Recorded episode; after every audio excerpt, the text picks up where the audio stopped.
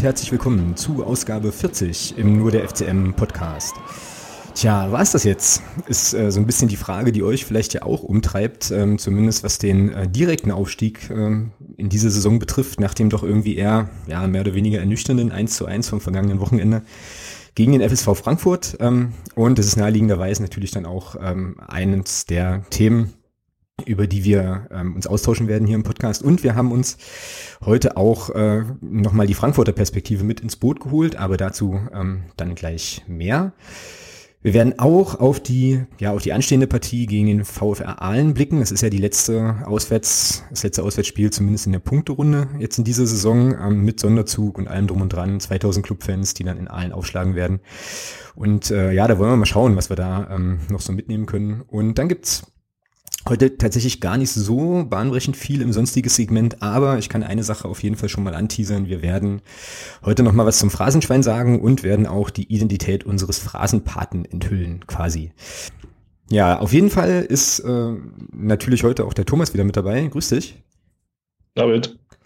Wie schaut's bei dir? Bist du äh, wieder auf ja normale äh, Temperatur runtergekühlt, nachdem du am, äh, am Samstag ja doch, sagen wir mal, äh, ein wenig Puls hattest nach dem Abpfiff? Ja, das war eigentlich am Samstagabend schon wieder. Alles irgendwie vorbei. Irgendwann späten Abend war es wieder okay. Genau, haben wir uns alle wieder so ein bisschen, also mir ging es ähnlich, haben wir uns ja alle dann wieder so ein bisschen beruhigt, aber da kommen wir gleich drauf. Ähm, vorher müssen wir auf jeden Fall noch den, ähm, ja, den Gast für die heutige Sendung begrüßen und ähm, ich hatte es ja vorhin schon mal so ein kleines bisschen angeteasert. Wir haben uns äh, Unterstützung, Hilfe und ähm, ja, die Perspektive aus der Frankfurter Ecke hier noch mit dazu geholt und freuen uns sehr, dass wir die Franzi bei uns begrüßen können. Hallo Franzi. Guten Tag. Schön, dass du dabei bist. Ähm, ja, sag doch einfach mal so zwei, drei Sachen. Wer bist du? Was machst du? Wann und wie hast du dein Herz an den FSV Frankfurt verloren? Und äh, wie ist im Moment? Äh, wann ich mein Herz verloren habe, in dem Moment, wo ich im Stadion stand, neben mir ein rotgesichtiger Alter herstand und äh, auf breitestem Hessisch, ich glaube, damals über den Görlitz hergezogen ist. Es war großartig. ähm, nein, ich glaube, ich gehe seit 2011, 2012 hin. Äh, war da aber noch nicht nur so namenssicher. Ähm, und das ging relativ schnell. Also ich bin vorher immer zum Fußball gegangen, hat mich alles nicht so juckt. Äh, also nein, schon, aber nicht so extrem. Und beim FSV habe ich mich auf Anhieb so wohl gefühlt, dass ich plötzlich innerhalb von der Saison dann auf jedem Heimspiel war und dann der nächsten dann auch auf den Heim äh, Auswärtsspielen. Genau, und ansonsten blogge ich auf hallofrankfurt.de über den FSV und auch über Bier und äh, mache den Hangcast, also den Podcast mit rund um den FSV Frankfurt. Genau. genau. Okay, äh, Bier und der FSV Frankfurt sind dann also die Blogthemen. Gibt es da jetzt einen kausalen Zusammenhang oder sind es einfach zwei äh, ja, völlig voneinander losgelöste Thematiken? Das sind leider zwei völlig voneinander losgelöste Thematiken, weil das Bier im Frankfurter Stadion eher eine Katastrophe ist. Aber ähm, ja, der, die Schnapsidee existiert. Vielleicht brauchen wir auch einfach FSV Frankfurt Bier, um den Verein zu retten. Echt? Mal gucken, was draus wird. Nee, das, wie gesagt, das war eine Schnapsidee und ich braue ja tatsächlich hobbymäßig auch. Also ich komme auch gerade vom Brauen. Und ähm, wer weiß, vielleicht mache ich einfach mal irgendwann ein Schwarzbier für den FSV und dann gibt's keine Ahnung. Mal gucken, was draus wird. Ja, Aber wir müssen uns ja nächstes Jahr ein bisschen was einfallen lassen, um den Verein wieder mit auf die Beine zu stellen. Ah ja, genau. Ja, da gucken wir gleich nochmal so ein bisschen drauf. Äh, vielleicht so ein bisschen zum Ende des Segments, weil das ja auch so die Frage mhm. aufwirft, irgendwie, genau, wie geht's, also wo geht's für euch hin und äh, wie geht's halt weiter? Jetzt ging es erstmal am Samstag nach Magdeburg. Du warst ja im Stadion, wenn man deinen, ähm, ja. wenn man deinen Twitter-Account, den ich nachher noch verlinken werde, ähm, ein bisschen verfolgt hat, hat man das ja auch mitbekommen. Ähm, ja, wie gesagt, bevor wir jetzt gleich äh, klagen und barmen, ähm, erzähl du doch einfach mal kurz aus deiner Perspektive, ja, wie es so war in Magdeburg und es, so. Es war wunderschön. Ähm, also tatsächlich, eure Kulisse ist ja auch beeindruckend, muss man ja einfach mal so sagen. Ähm, weil sowas kriegen wir als FSV ja nicht unbedingt so oft geboten. Und ähm, ja, über die musikalische Auswahl bei euch habe ich mich schon ausgelassen und wurde dann direkt irgendwie mit äh, das kann man doch nicht sagen, äh, bedeckt. Nein. Ähm, genau, ich fand euer Magdeburger Kindlied etwas gruselig. ja, Aber es waren alle öfter. mit großem Enthusiasmus dabei, was ja auch irgendwie sympathisch ist. Wir haben ja auch keine großartigen Vereinshymnen. Also musikalisch gesehen sind die ja eher, naja.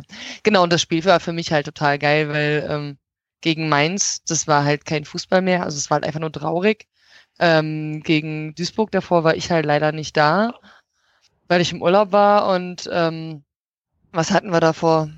Ich habe schon gar nicht mehr im Kopf, aber also den letzten Sieg, den wir hatten, war ja gegen Lotte. Und ansonsten waren die letzten Spiele halt einfach eher mittelmäßig bis scheiße.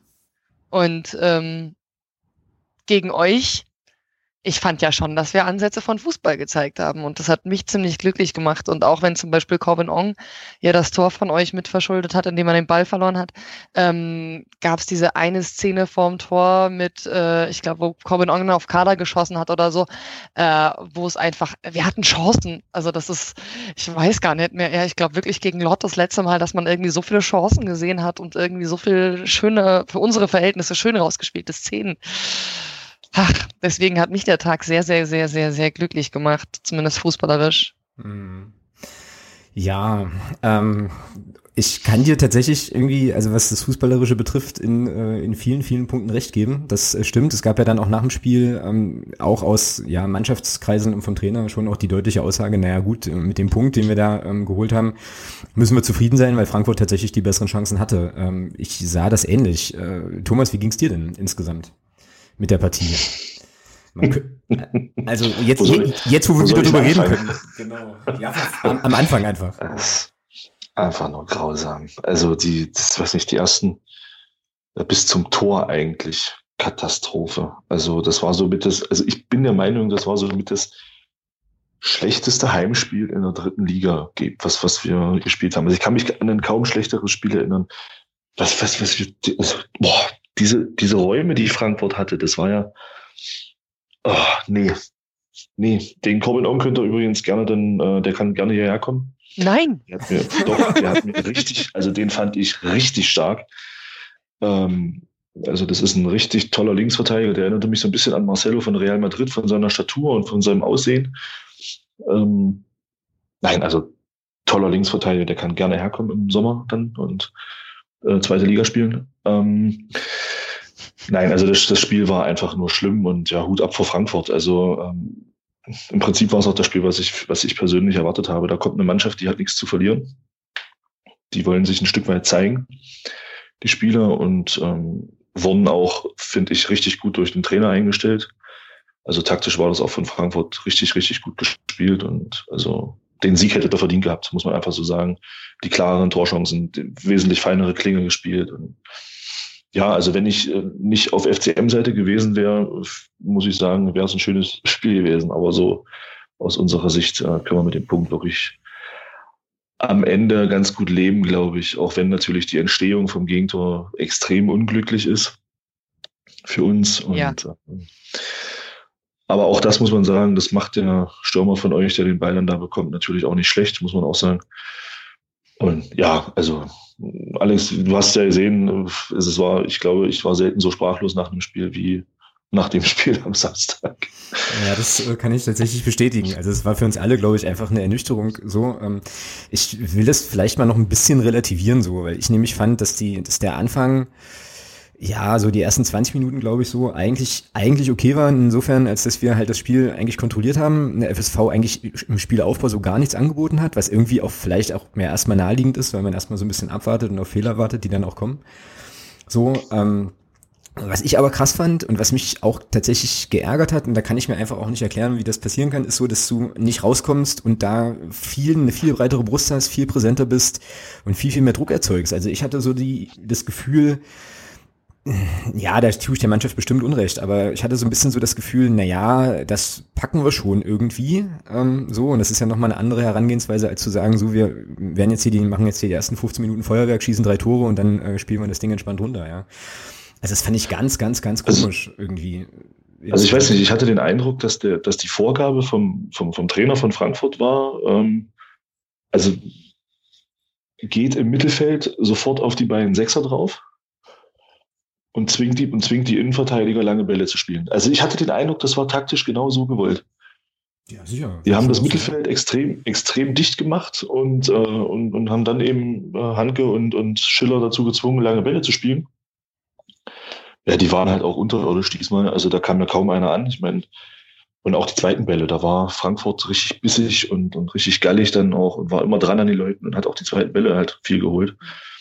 Ähm, ich fand das taktisch eine richtig gute Leistung von Frankfurt auch. Also da kann ich vielleicht ergänzen, also Lettieri hat ja jetzt viel mit äh, Aufstellungen rumprobiert und hat halt das Mittelfeld auch total verdichtet. Also jetzt für das Spiel gegen Magdeburg. So, wenn man sich die Aufstellung anschaut, irgendwie davor gegen Mainz und gegen Duisburg jeweils irgendwie wieder ein Teil verändert. Und gegen Duisburg hat er eine, also naja, die Frage ist bei uns immer, wie viel funktioniert davon, was er eigentlich gerne hätte, weil ich habe das Gefühl, zwischen Lettieri möchte etwas und die Mannschaft kann etwas, sind immer große Unterschiede so. Aber man kann ja immer nachschauen, was Lettieri eigentlich wollte. Und gegen Duisburg, wo wir ja recht gut gespielt haben, äh, hat er eine Fünferkette, dann ähm, ja, äh, dann eine Vierer und dann Kader alleine vor, vorne. Und ähm, gegen Mainz hat er das Ganze wieder aufgestückelt. Das hat überhaupt nicht funktioniert. Da haben wir verloren. Und dann gegen euch hat er das wieder angefangen. Und dann hat er halt irgendwie vor allen Dingen im Mittelfeld mit äh, Budensky, Streker, Graudenz, Stark und Bahn, also und gerade Bahn, ich glaube, der wird auf jeden Fall in der dritten oder zweiten bleiben, äh, zugemacht. Mhm. So. Ja, und äh, der, der das Tor geschossen hat, war übrigens Graudenz und der, der mitgelaufen ist, war stark. Mhm. Ja. Ja, und ich musste ja so ein bisschen, also zwei Sachen. Ähm, zum einen musste ich ja so ein bisschen schmunzeln, dass äh, Fabian Bodensky tatsächlich von Anfang an spielte, ähm, weil Fabian Bodensky hat ja auch eine Magdeburger Vergangenheit ähm, und kam bei uns oh. also gar ja, ja, Bodensky war bei uns vor, ach, was ist ich, drei, vier, fünf Jahren, keine Ahnung. Oh, ist lange her. Also mhm. ist auf jeden Fall der schon. ist unter Leggieri Stammspieler. Ist äh, länger her und bei uns kam der gar nicht zum Zug und ich habe dann, ich habe dann mitbekommen, dass der zu euch gewechselt ist, ähm, irgendwie von von Rot-Weiß Erfurt glaube ich, und äh, habe dann immer mal so ein bisschen geguckt und der hat aber zu Beginn der Saison eigentlich so gar nicht, gar nicht gespielt, ne? Nee, unter Frabeck nicht, aber seit Legeri da spielt Bodensky, glaube ich, fast durchgängig. Also, ich kann jetzt nicht dafür meine Hand ins Feuer legen, aber die letzten vier, fünf Spiele auf jeden Fall. Ja. Also, ich habe eigentlich damit gerechnet oder habe vielleicht so ein bisschen auch drauf gehofft, dass wir den Fabian Bodensky sehen, den wir bei uns immer gesehen haben. Und das funktionierte bei Fabian Bodensky in aller Regel so.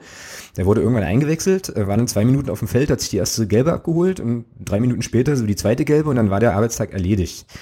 So, wenn er nicht gleich richtig hingelangt hat und sich gleich eine rote abgeholt hat. Jetzt tue ich ihm wahrscheinlich auch Unrecht, aber das ist sozusagen das, was ich in meinem Kopf irgendwie, also was da aufpoppt, wenn ich an Fabian Bodensky denke, der war immer ein wenig, äh, ein wenig ungestüm. Und ich hatte mich dann so ein bisschen gewundert, wenn man so seine Karriere nachverfolgte. Der war ja dann auch in Polen irgendwie in der ersten Liga. Also eigentlich auch bei, äh, ja, doch recht ambitionierten Adressen. Also auf jeden Fall im Profifußball unterwegs und so. Und hatte mich gewundert, aber äh, okay, Seitenstrang der Erzählung, wenn er jetzt äh, beim FSV na, Stammspieler ist sein, das auf jeden Fall auch gegönnt so. Und die zweite Sache, die ich so mhm. gedacht habe, auch ist, dass ja eigentlich der Leteri bei euch irgendwie so die ärmste Sau ist gerade, oder? Weil der kam doch, äh, als das Thema Insolvenz noch nicht auf dem Plan war, so, oder? Mhm. Ähm, Letieri kam, sein erstes Spiel war gegen Sonnenhof Groß Asbach. Wenn ich jetzt das Datum noch wüsste. Aber das Spiel gegen Sonnenhof Groß Asbach ist mir leider eingebrannt. Ähm, nein, genau. Also das Problem ist, das Gerücht und ganz klar als Gerücht gebrandmarkt so. Ähm, ging schon rum, dass äh, Frabeck eigentlich nicht gefeuert werden kann, weil das Geld nicht da ist mhm. und dass Lettieri komplett aus privatem Vermögen bezahlt wird. Das ist das Gerücht gewesen. Ähm, aber ich denke, jeder, der sich im FSV beschäftigt, wusste, dass länger dritte Liga sowieso finanziell schwierig wird. Also ich mhm. würde behaupten, jeder, der dachte, der FSV hat keine finanziellen Probleme, war naiv. So. Mhm, okay. Natürlich hätten wir uns alle gewünscht, dass die Insolvenz nicht so bitter wird. Und ich glaube, viele von uns hatten die Hoffnung, dass es doch keine Insolvenz gibt, dass wir es irgendwie abwenden können. Aber ähm, wenn man mal ein bisschen nüchterner drauf guckt, hätten wir das alle vorher schon riechen können. Mhm. Genau, und Lettieri ist halt, natürlich kann man ihn als arme Sau abstempeln. Vorher hat er halt irgendwie, ich glaube, in einer Kreisligamannschaft trainiert und irgendwie keinen Job gehabt. Ich kann ihn nicht leiden. Also viele haben jetzt irgendwie gesagt, der Thierry, oh, voll toll und so. Und ich denke mir, wir hätten uns Geld sparen können. Irgendwie hätten wir eventuell mehr Insolvenzmasse gehabt oder jemanden, der mehr reingesteckt hätte. Frabeck war jetzt nicht der beste Trainer, aber ganz im Ernst, was Lettieri mit der Mannschaft teilweise gemacht hat, hat man einfach gemerkt, dass Lettieri keine Ahnung von der Mannschaft hat oder kein mhm. Gespür dafür. Und jetzt gegen Magdeburg, da habt ihr leider das Pech gehabt, dass Lettieri aus meiner Perspektive das erste Mal das Richtige gemacht hat. Ja, tolle, also der hat halt zum Beispiel, Wurst, ja. es, es, tut mir leid, so aber ähm, er hat halt zum Beispiel, das hatte ich ja vorher schon irgendwie in unserem Podcast im Handcast gesagt, wo Alex zu Gast war, wenn er Jovanovic einwechselt, haben, hat der FSV de facto einen Spieler weniger auf dem Feld. Hat er nicht gemacht, diesmal so. Mhm. Und äh, er hat zum Beispiel auch die Spieler, wo ich sagen würde, die sich mehr präsentieren wollen, als wirklich für den Verein kämpfen und wo jetzt auch klar ist, zum Beispiel die gehen teilweise, hat er nicht in die Startelf gestellt. So und ähm, euer Pech, unser Glück. Hm. Ja. Ja, klar. Äh, ja. Klar. Ja, aber auf jeden Fall glaube ich, ähm, aus Trainerperspektive auch echt eine undankbare Situation, weil du kommst in einen Verein, ähm, wo ja du mitten in der Saison im Prinzip übernimmst, was ja immer schon mal schwierig ist, und dann heißt es plötzlich Insolvenz, wo man ja eigentlich davon ausgehen kann, was ja irgendwie menschlich ist, dass die Spieler dann im Kopf irgendwie auch nochmal ganz woanders äh, sind, sich dann halt nach neuen Vereinen umgucken und so. Und in dem, äh, in, in der Gemengelage irgendwie erfolgreich zu arbeiten, ist halt, glaube ich, echt schwierig. Deswegen so die, ähm, diese, diese arme Sau-Metapher vorhin. Aber ähm, ja, wie gesagt, jetzt gegen uns auf jeden Fall äh, ja alles richtig gemacht, muss man schon so, ähm, schon so sagen. Ja, ähm, Thomas, Charles Ellie Laprevot, unser äh, Kollege, der eigentlich ein super Spiel gemacht hat, bis äh, er dann einfach der Meinung war, dass ihm ein Pass über den Schlappen rutschen muss ähm, und er dann quasi das 1 zu 1 verschuldet. Und danach war Feierabend, ne? Also irgendwie war dann auch bei ihm so ein bisschen so die Fehlpassquote doch eher höher und so weiter. Hättest du ihn rausgenommen? Früher oder überhaupt? Hm, ja, das ist halt die Frage, ja. Ähm, wenn man das wüsste, in dem Moment, wo den Pass spielt, wenn man das ab dem Moment weiß, dass das Spiel so läuft für ihn, ja. Da man es nicht wusste und ähm, er ja doch eigentlich ein Spieler ist, der doch ballsicher ist und auch, äh, ich sag mal, dann doch eher den, den, den intelligenten Pass wählt, als immer nur dann, äh, notfalls auch mal lange Hafe, sondern auch mal drauf tun und nochmal zurückspielt, hätte ich ihn auch drauf gelassen. Dass das natürlich für ihn dann so ein, so ein Gurkenspiel wird, ja gut, das kann man ja nicht wissen. Hinterher ist man doch, glaube ich, immer klüger. Mhm. Also ich hätte ihn, glaube ich, auch erstmal drauf, äh, drauf gelassen. Ja. Ja, wir haben dann nach dem Spiel noch mal so ein bisschen diskutiert und irgendwie kam dann auch äh, vom Kollegen so das Argument, naja, das ist, kann dann auch äh, psychologisch halt auch ganz doof sein, ne? wenn du so einen Pass spielst, verlierst den Ball, äh, deine Mannschaft kriegt das Gegentor und dann gehst du runter, das kann dich für den Rest der Saison ja dann schon irgendwie auch versauen, ja, so nach dem Motto halt, hm, okay, also gleich äh, doppelt bestraft im Prinzip durch den Fehler und eben den, äh, ja, dann die Auswechslung ja, halt, ne? Der, der Spieler selbst ärgert sich ja über das Ding, glaube ich, mit Abstand am meisten. Also von daher. Ja, genau. Ich glaube, ich glaub, der hat sich ja nicht gesagt, oh cool, ich habe ein Tor für den Gegner aufgelegt, jetzt geht's mir gut. Also ja. ähm, der war ja selber komplett durch und ja. Ja, genau. Gut, aber es, es naja, gab, ja, aber es gab, alle sehen. Genau. Und es gab aber auf jeden Fall auch noch einen Lichtblick, äh, auf den wir auch nochmal ganz kurz sicherlich eingehen sollten, nämlich das, äh, wie ich fand, überragend gemachte Tor vom äh, Christian Beck, der das aufgelegt kriegt von Julius Düker. Ich muss sowieso sagen, ich fand Julius Düker in dem Spiel auch wieder stark. So, ähm, hab ihn ja schon auch als Ballverteiler ähm, so ein bisschen in der Offensive ähm, mitgesehen und ähm, der kriegt ja den Ball da irgendwie im Mittelfeld, dribbelt. Unser Freund Fabian Bodensky, von dem wir es gerade hatten, äh, erwischt ihn dann nicht mit einer Grätsche und dann spielt er halt einen lasermäßigen äh, astreinen 1A-Pass auf Christian Beck, der ihm den Ball, glaube ich, auch vorher aufgelegt hatte. Ähm, der dann natürlich äh, das macht, was Christian Beck eben macht und wofür er Geld bekommt, nämlich das Ding dann zu versenken, so, ja. Aber ähm, im Prinzip, wenn ich das jetzt richtig im Kopf habe, Thomas, äh, korrigiere mich oder Franzi auch, wenn ich da falsch liege, war das so das erste äh, richtig, richtig schön zu Ende gespielte fußballerische Element unsererseits in dem Spiel, oder? Oder sehe ich das jetzt zu schwarz? Nee, ist so, definitiv. Mm, also, ich gucke gerade nochmal meine Notizen durch. Ähm, zur Psyche habe ich übrigens aufgeschrieben, dass zwischendrin euer, euer Torwart auch total nervös gewirkt hat. Hm, hat er auch, da hast du ähm, Also ich glaube, es war 28 Minuten oder so. Also ich hatte das Gefühl, euer Magdeburg war einfach ein bisschen nervös. Ähm, und ich habe mir bis zur 21. notiert, dass ihr zumindest gefährlich. Also ich habe mir zwischendrin immer Notizen so vom allgemeinen Eindruck schon eher gefährlich erwartet und dann ab der 21. ist es irgendwie so langsam. Dann kam auch die Szene mit dem Torwart und so und dann kam der FSV mehr ins Spiel. Also am Anfang war da eigentlich schon, ja, also war es nicht ganz so schlimm. Aber tatsächlich die richtig gute Chance kam tatsächlich auch erst mit. Nee, ich habe noch einen Netzschuss von euch notiert in der 47. Ja, stimmt, der Sowieso, unser Captain, hat da, glaube ich, noch an die ja. ins Außennetz ge geschossen, genau. Genau, also ihr hattet einen Netzschuss, äh, dann wart ihr am Anfang irgendwie, zumindest habt ihr da mehr Druck gemacht. Ähm, aber ja, wahrscheinlich war es die erste richtige Chance ja. zum Torschuss. Ja. Mich hat es auch sau geärgert, weil ich liebe, also äh, Corbin Ong ist echt einer meiner absoluten Lieblingsspieler. Ähm, und seine Eltern sind ja auch bei unseren Auswärtsfahrten immer dabei. Echt? Das macht ah, das ihn ja, cool. doppelt sympathisch. Ja, natürlich. Nach dem Spiel ist die Mutter von Corbin Ong extra noch nach unten gekommen und hat zusammen mit Barry irgendwie ein Selfie gemacht. Das war so niedlich. Ja, so gut. stehen die dann bei euch im Blog mit, oder was? Ja, natürlich. Also sein Vater ist, wenn er in Deutschland ist, immer da. Also die kommen ja aus Kanada. Mhm.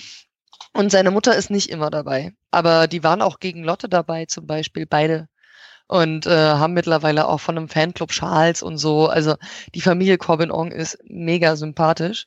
Genau, und deswegen einer meiner Lieblingsspieler auch, also einfach, weil er auf der linken Seite einen guten Job macht, aber der hat ja im Prinzip aus meiner Perspektive das Tor mit verschuldet, weil erst irgendwie hat er den Ball an Bahn gespielt, dann hat der Bahn sich wieder vertribbelt, dann hat Bahn das an Corbin Ong gespielt und dann hat Corbin Ong den Ball verloren und dann kam er zu euch. Mhm. Und das hat mich total geärgert, weil ich mir dachte, ich möchte eigentlich immer, dass Corbin On gut spielt.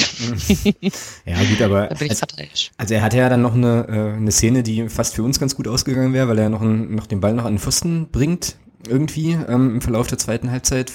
So. Ja. Äh, ja, aber das, ja, ich weiß nicht. Also irgendwie insgesamt aus unserer Perspektive, glaube ich, Thomas oder kann man unterm Strich sagen, ähm, viel, viel, viel zu dünn. Wenn du aufsteigen willst, äh, kannst du so nicht auftreten. Einfach. Also ja, was mich auch irgendwie extrem fuchsig gemacht hat, so in der Endphase des Spiels dann noch, war, ähm, dass wir dann gar nicht mehr, also diesen berühmten Zugriff hatten. Wir kamen ja gar nicht mehr an den Ball, phasenweise, so um irgendwie nochmal einen Angriff zu starten halt. Und wenn wir ihn dann hatten, dann war alles ganz, ganz hektisch und ganz, ganz schlimm. So, und äh, ja, so gewinnst du halt äh, kein Spiel in der dritten Liga. Und es ist auch immer egal, wie der, ähm, wie der Gegner dann letzten Endes heißt halt. Ja, sehr, sehr, sehr ärgerlich. Ähm, was auch sehr, sehr ärgerlich war, ähm, wobei ich sagen muss, dass ich das jetzt gar nicht so wahrgenommen habe. Ich habe das dann nur in der, ähm, ja, im Nachgang des Spiels noch in den sozialen Medien mitbekommen, waren deutlich zu vernehmende Pfiffe gegen unsere Mannschaft. Thomas, hast du das irgendwie auf dem Schirm gehabt? Oder warst du, also ging dir das wie mir, dass du eigentlich irgendwie noch mit ganz anderen Sachen beschäftigt warst? Ne, doch, ich habe das mitbekommen. Das hat mich tierisch angekotzt. Also, das ist halt wieder, da bin ich wieder bei dem, was, was, wir vor, was wir vor Wochen schon mal diskutiert haben. Du bist jetzt mal unabhängig von dem Spiel, ja. Klar war das ein, ein absolutes Grützenspiel von uns und aber eben auch, weil Frankfurt es nicht, nicht, nicht viel zugelassen hat. Ja, da gehören halt auch noch elf andere dazu und ja. ähm, wir sind Dritter. Ja, wir haben die, wir sind Dritter, wir haben die Chance, jetzt dann leider Gottes theoretisch nur noch direkt aufzusteigen, aber die Relegation zu erreichen. Wir können von der Platzierung besser sein als letzte Saison und es wird gepfiffen. Ja. Hallo? Ja. Ich glaube es, ich glaube, ich spinne. Also was, was soll das? Dann, dann gehen ab in der 80. Minute die ersten schon in Scharrennen aus dem Stadion. Sag mal, was, was ist das? Ja, das ist ich dachte, echt, ich dachte eigentlich, ich dachte eigentlich immer, wir stellen uns ja gerne hin als was Besonderes und was Tolles. Sorry. Das ist in meinen Augen völlig unterirdisch, dass man pfeift gegen die eigene Mannschaft, wenn das Spiel noch läuft und mit der Perspektive, dass du eben immer noch Tabellendritter bist. Es ist ja nicht so, dass wir auf dem Abstiegsplatz stehen und runtergehen. Nein. Oder eine Insolvenz angemeldet haben. Oder eine Insolvenz angemeldet haben. Wir haben die Chance, immer noch aufzusteigen. Und da wird gepfiffen. Also, Leute. Ja, wie gesagt, ich habe das im Stadion, äh, also ich meine, das vernommen zu haben, habe da aber gar nicht so drüber nachgedacht, weil ich echt, äh, sagen mit dem Kopf, also weil ich irgendwie so entsetzt war über die Leistung und ähm, das gar nicht so zum Thema gemacht hatte. Und jetzt im Nachgang ähm, habe ich da auch nochmal drüber nachgedacht, so also klar, die, dass die Leute dann so früh abhauen, das ist ein Phänomen, das hatten wir ja jetzt schon ein paar Mal auch. Ähm, das ist, glaube ich, einfach äh, so ein bisschen wieder der Fluch der guten Tat, weil du halt eben dann natürlich auch Leute ziehst, die erstmal nur unterhalten werden wollen und ähm, dann nochmal eine andere Perspektive auf das Spiel haben irgendwie und die muss es wahrscheinlich auch geben. Aber das mit den Pfiffen sehe ich, äh, sehe ich absolut genauso. Also was man ja nicht vergessen darf, ist, wir spielen einfach immer noch eine sehr, sehr gute Saison. Ja? Also es ist immer so. Und ähm, natürlich hatten wir jetzt gegen den FSV Frankfurt die Riesengelegenheit, äh, ja, weiter das Potenzial aufrechtzuerhalten, aus einer sehr guten halt eine herausragende Saison zu machen. Und das hat die Mannschaft jetzt halt nicht gebracht, muss man halt ganz klar so sagen. Ähm, auch wie du sagst, ähm, mit der Perspektive, dass es da auch noch eine andere Mannschaft gab, die ja irgendwie auch noch mitspielt. Aber äh, ja, also absolut unnötig und ähm, ich frage mich dann halt, ja, weiß ich auch nicht, ähm, ob das nicht vielleicht auch so eine Geschichte ist, so, ja, so, so harte Liebe mäßig. Also weißt du, dass, dass man irgendwie quasi mit seinem Verein, also mit dem, was einem sehr, sehr stark am Herzen liegt, dann halt in solchen Momenten immer noch mal kritischer ins Gericht geht. So. Also ich versuche das jetzt positiv zu drehen, dass die Leute sozusagen so engagiert und mit Herzblut dabei sind, ähm, dass man da irgendwie Unmut, äh, Unmut äußern muss. Ja, dann sollen sie es diskutieren, aber nicht pfeifen. Ja. Also Entschuldigung, nee, da habe ich kein Verständnis für. Also, aber ich habe auch kein Verständnis dafür, wie damals, wo wir gegen Chemnitz hier in der Regionalliga 6 zu 1 zu Hause verloren haben. Das ist für mich auch kein Grund zu pfeifen. Nicht während des Spiels. Ja. Das ist, sehe ich einfach so und das geht für mich gar nicht. Also, finde das unter aller Sau. Das hat die Truppe auch nicht verdient. Also. Äh, es sind wahrscheinlich die gleichen Leute, die äh, dann jetzt schon mal geguckt haben, ob sie bei eBay äh, ihre Lotte-Tickets halt noch einstellen können, weil sie da ja jetzt nicht mehr hingehen müssen. Wahrscheinlich, ja. So, also, oh Mann. Ja, nun ja. Ja, aber so schnell ist das, so schnell kann es gehen, ja. Also irgendwie äh, erstmal so die ganze Euphorie und wenn es dann halt wirklich mal, äh, ja, also wenn es dann am Ende vielleicht nicht reicht, so, dann äh, ist man eben frustriert. Ja, gut. Ähm, ich würde sagen, ich glaube, so zum Spielerischen und dem ganzen Kram quälen wir uns nicht mehr. so, äh, so, so wirklich weiter. Und äh, ja, was mich noch so ein bisschen interessieren würde, ähm, Franzi, wäre, wären zwei Dinge. Zum einen so die Frage, wie ist denn aktuell bei euch gerade so das Verhältnis zwischen, zwischen Fans und Mannschaft? Und ich sag dir auch, warum ich das frage. Ähm, mir ist irgendwann die Tage jetzt einen Instagram-Post von dem Massimo Ornatelli äh, untergekommen. Irgendwie ist mir das in die Timeline gespielt worden, der ähm, irgendwie nach, also sich selbst fotografiert hat, wie er irgendwie gerade in der neuen Wohnung ist und sich die anguckt. so. Und dann kam der rein gegen uns. Und ich frage mich halt so, äh, wie, wie ist das irgendwie gerade? Ich bin fertig. Ähm, ja, also tatsächlich würde ich behaupten, wenn man sich das Verhältnis zwischen Mannschaft und Fans anguckt, zum letzten Jahr ist das Verhältnis immer noch verdammt gut. Okay. Und das ist das sehr Bittere daran. Ähm, und ich glaube zum Beispiel, viele von uns verstehen total, wenn Spieler andere zu Hause suchen, weil ich meine, keiner weiß, was im FSV los ist. Und ich glaube, Ornatelli haben zum Beispiel viele nicht übel genommen. Weil Ornatelli hat das irgendwie noch ein Stück weit mit Distanz gemacht. Der hat ja nur gesagt, er hat sich fotografiert bei der Wohnungssuche. Der hat mhm. ja nichts von einem neuen Verein erzählt, der hat nichts von einem neuen Vertrag erzählt, so weiter und so fort. Christopher Schorch hingegen hm. hat direkt irgendwie Bild mit dem Verein, mit dem, was ist das, KSV Uerdingen oder so? Genau, der geht nach Uerdingen, richtig, ja. Genau, hat irgendwie direkt irgendwie, der Verein hat es groß gepostet und Christopher Schorch ist ja einer mit einer großen Klappe, der immer alles auf Twitter und Facebook direkt postet und so. Und ähm, ich würde behaupten, den brauchen viele von uns nicht mehr auf dem Feld, weil das ist einfach daneben und scheiße. So, jeder weiß, dass viele Spieler gehen wollen. Also ich gehe leider davon aus, dass irgendwie so die besten Spieler unseres Kaders alle gehen werden. Mhm. Also gerade Bentley, Baxter, Bahn bin ich mir relativ sicher. Dann haben wir ja eh noch Leihspieler mit Stark, Schleusner, De Will und Maderer. Also ich meine, Schleusner ist ja eh seit der Hälfte der Saison raus, aber ähm, gerade Stark ist klar, der wird, äh, der wurde angemeldet für, der wird weiter in Darmstadt spielen. Ähm, aber eigentlich würde ich behaupten, so wie ich das mitbekommen habe, sind Leute vor allen Dingen angepisst von Schorch und von denjenigen, die halt eben auf dem Feld nichts bringen. Also mhm. die halt auch irgendwie im letzten Jahr schon Arbeitsverweigerung gemacht haben. Deswegen, also die Mannschaft kam halt tatsächlich äh, noch zum Zaun, zumindest in unsere Richtung. Das war letztes Jahr auch nicht mehr normal. Ähm, dann gibt's wie gesagt, das unglaublich gute Verhältnis zu Corbin Ong. Ich glaube, Barry, von Barry halten auch immer noch viele, auch von Bahn. Und dann ja, letztes Jahr war es schlechter. Es könnte natürlich besser sein, aber es ist echt noch in Ordnung. Hm, okay. Ich habe übrigens gerade parallel dazu, äh, bin ich nochmal in einer äh, Erinnerung nachge, äh, nachgeforscht gerade. Der Christopher Schorch ist, äh, und das lassen wir dann einfach nur mal kurz im Raum stehen, in Halle an der Saale geboren. So, äh, genau. So, und dann habe ich festgestellt oder habe ich gesehen, bei, jetzt hier beim Auswärts, also bei, in eurem Auswärtsblock, ihr hattet zwei Gruppen irgendwie oder so. Ne? Also es war eine, es gab eine größere Gruppe so mit äh, hier mit Klatschen und so Sachen und dann gab es noch eine kleinere daneben. Das hat mich ein bisschen an Münster letztes Jahr erinnert bei uns. Was ist denn da los? Ähm, ja, das Lustige ist, die Gruppen, die beisammen standen, sind trotzdem teilweise unterschiedliche. Also wir haben ja Ultras. Aber wir haben drei Ultras-Gruppen, glaube ich, sind es mittlerweile offiziell. Ja, wie Münster so ein bisschen. Äh, genau, und die Ultras-Gruppen waren früher eigentlich mal verstritten, jetzt sind sie es irgendwie aber teilweise nicht mehr. Die standen zusammen bei euch, bei euch, bei euch im Stadion. Und mhm. dann gibt's quasi so die Fans, die so äh, linke N-Blockler und O-Blockler, also links von der Perspektive her im Stadion, von unserer Kurve aus, und O-Blockler, also diese Kurve, Äh, hinten links bei uns, da stehe ich zum Beispiel auch. Das sind Leute, die nicht so viel von Dauersupport halten, sondern mehr von stimmungsabhängigem Support. Und das sind so, ist so die andere Gruppe gewesen. Da sind so äh, Fanclubs dabei, wie die SB79, einer unserer ältesten, viele Einzelfans.